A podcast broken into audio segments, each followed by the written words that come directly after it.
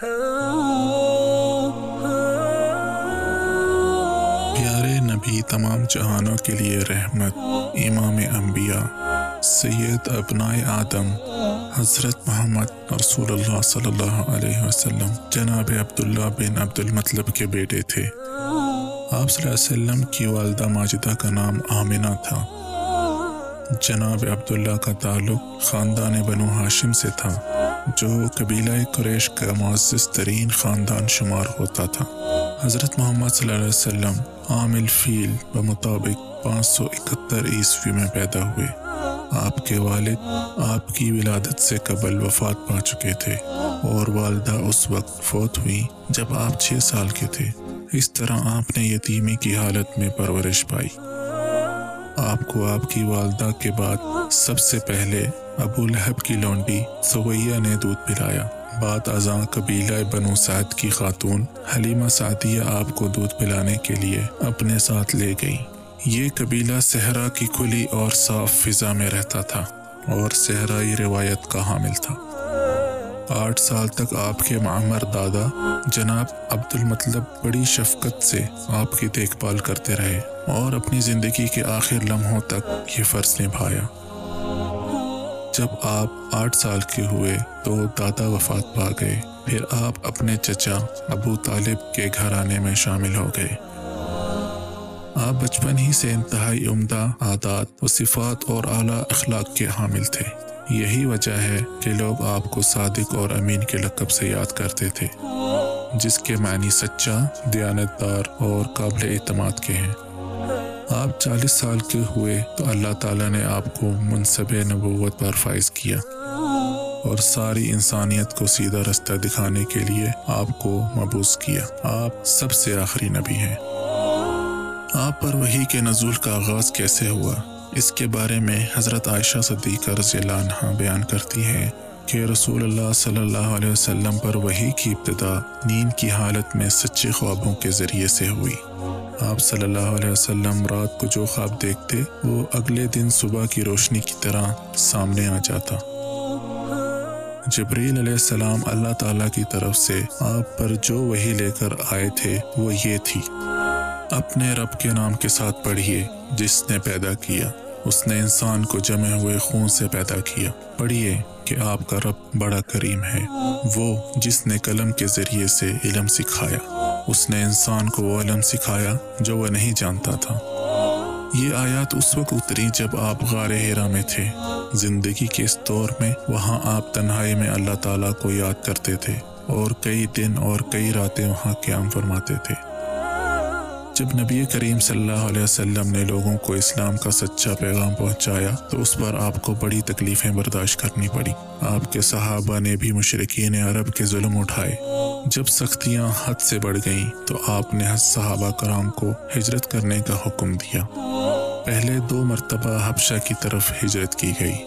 بعد میں مسلمانوں نے مدینہ کی طرف ہجرت کی اور اس ہجرت کے آخر میں نبی کریم صلی اللہ علیہ وسلم بھی مدینہ تشریف لے گئے۔ اور مدینہ کی مشکل اور جدوجہد سے بھری ہوئی زندگی کا آغاز ہوا۔ یہ صعوبتیں بلاخر رنگ لائیں۔ کئی سال بعد نبی اکرم صلی اللہ علیہ وسلم اور آپ کے صحابہ فاتحین کے طور پر مکہ میں واپس آ گئے۔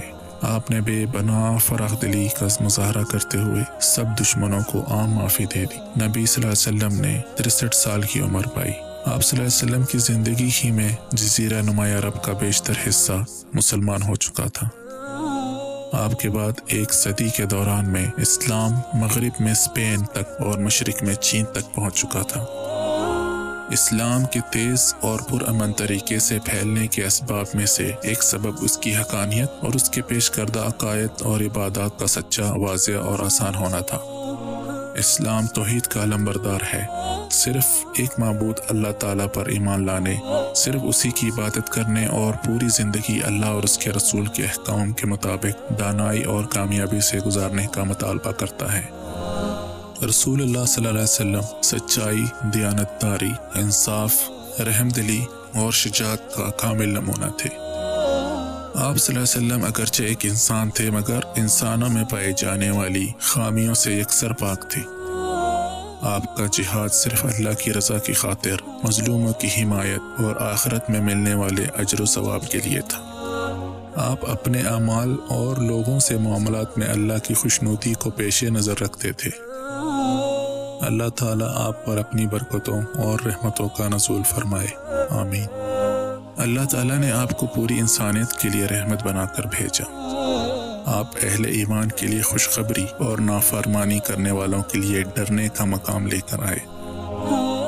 قیامت کے دن آپ تمام بنی آدم کے سردار ہوں گے۔ سب سے پہلے آپ قبر مبارک سے نکلیں گے۔ شفاعت بھی سب سے پہلے آپ کریں گے۔ اور آپ ہی کی شفاعت سب سے پہلے قبول کی جائے گی۔ آپ ہی پہلے جنت میں داخل ہوں گے۔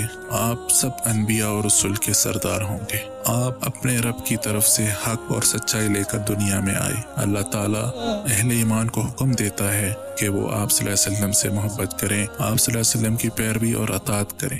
اللہ فرماتا ہے، اے لوگو، جو ایمان لائے ہو، اطاعت کرو اللہ کی اور اطاعت کرو رسول کی۔ ایک دفعہ نبی صلی اللہ علیہ وسلم نے فرمایا تم میں سے کوئی اس وقت تک مومن نہیں ہو سکتا جب تک میں اس کے لیے، اس کے والد، اس کی اولاد اور سب لوگوں کی نسبت زیادہ محبوب نہ ہو جاؤں۔